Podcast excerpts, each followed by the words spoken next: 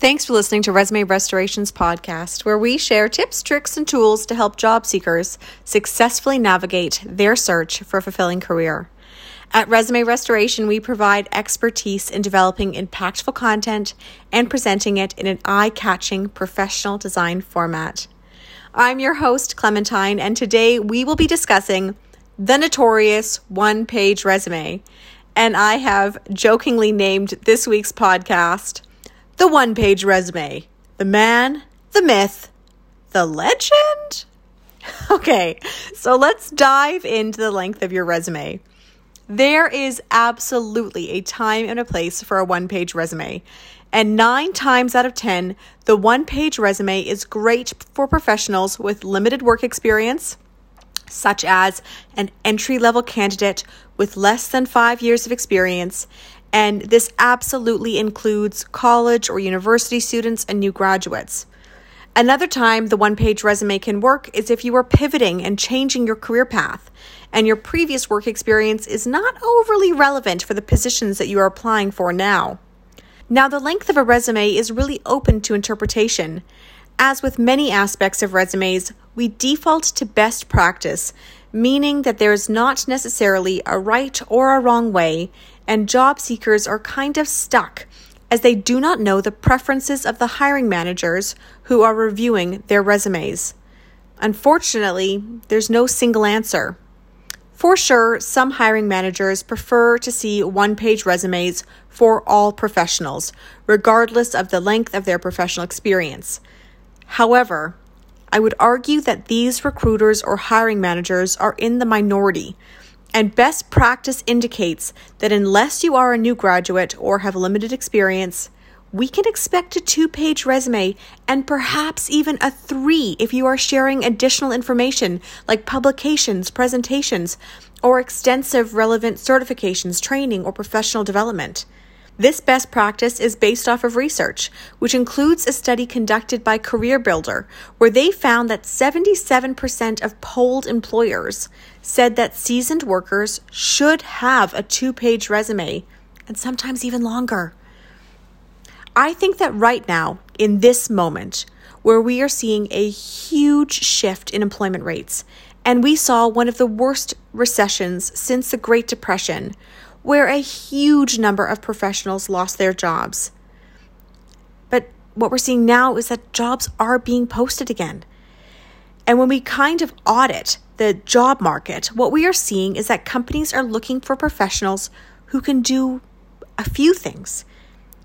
So, what we are seeing is where they might have had two people in two different roles previously, they are now looking for one professional who offers a wider and more transferable skill set. So, what does that mean for your resume? Well, when you're looking at a one page resume, you have to be very selective as to what information you include, and more importantly, what information you take out.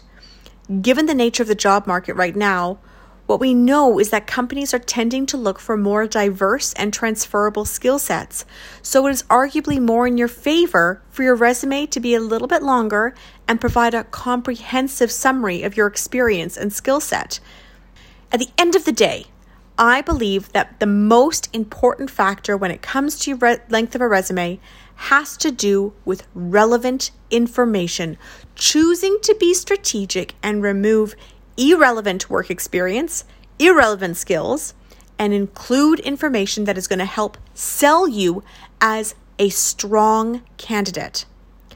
The one page resume often requires you to remove information, and this can include removing your professional profile or, or, your summary, removing professional development or soft skills. However, at what cost? Another Career Builder study found that 40% of hiring managers and recruiters said that the professional summary or profile is actually what caught their eye most on a resume. A second study conducted in 2014 found that the vast majority of employers, 77% of employers, believe that soft skills, such as attitude, flexibility, and adaptability, are just as important as hard skills.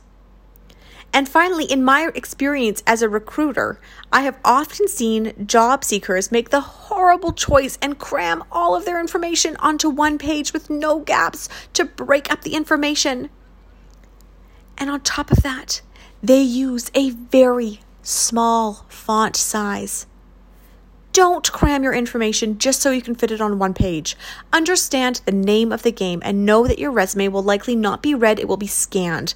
And if there is too much information crowded on one page, it makes it very difficult for a recruiter or hiring manager to effectively scan your resume. In my opinion, it is much more in your favor to space out your information and have that information flow onto a second page and use a readable font size. Again, there is no right or wrong answer when it comes to font size. However, best practice indicates that a job seeker should not go below a size 10 font. At Resume Restoration, 99% of the resumes that we format use a 10, 10.5, or 11 font. Now, a final piece when it comes to length of a resume has to do with if you are applying to an applicant tracking system or not. To be perfectly honest, applicant tracking systems also referred to as ATSs, they go off of keywords and they do not care how long your resume is. Again, if you are applying for a position that uses an ATS, I would 100% encourage you to have a two page resume if that meant that you were able to effectively include those relevant keywords throughout the content of your resume, as this is what will get you through the scanner. We have a whole podcast on applicant tracking systems. So if you are looking for more information on how to ensure that your resume is ATS compatible and how to maximize your resume's chance of getting through the system, please do check out our other podcast. We also have a one page informational handout sheet on the resources section of our website, resumerestoration.ca. Check that out as well. So let's conclude this podcast. When you are trying to decide if you should have a one page resume or a two page resume or even longer, you first want to consider length of experience and then what information you would be removing from your resume in order to get it onto one page. And might that limit you in being selected as a top candidate? And then finally, what compromises are you making to fit it onto one page, i.e., font size and poor formatting? I see no problem with a two page resume that effectively sells your experience, your skills, your accomplishments, your recognitions. But make sure you hook the hiring manager or recruiter on page one. Sell your relevant accomplishments and identify that you have the qualifications that they are requiring. And one quick tip if you are submitting a two page or even three page resume, make sure you include your name on every single page. Thank you for listening to Resume Restorations podcast. And please do visit our website, resumerestoration.ca, and our Instagram at Resume Restoration for more tips, tricks, and tools that you can implement into practice to help your application stand out.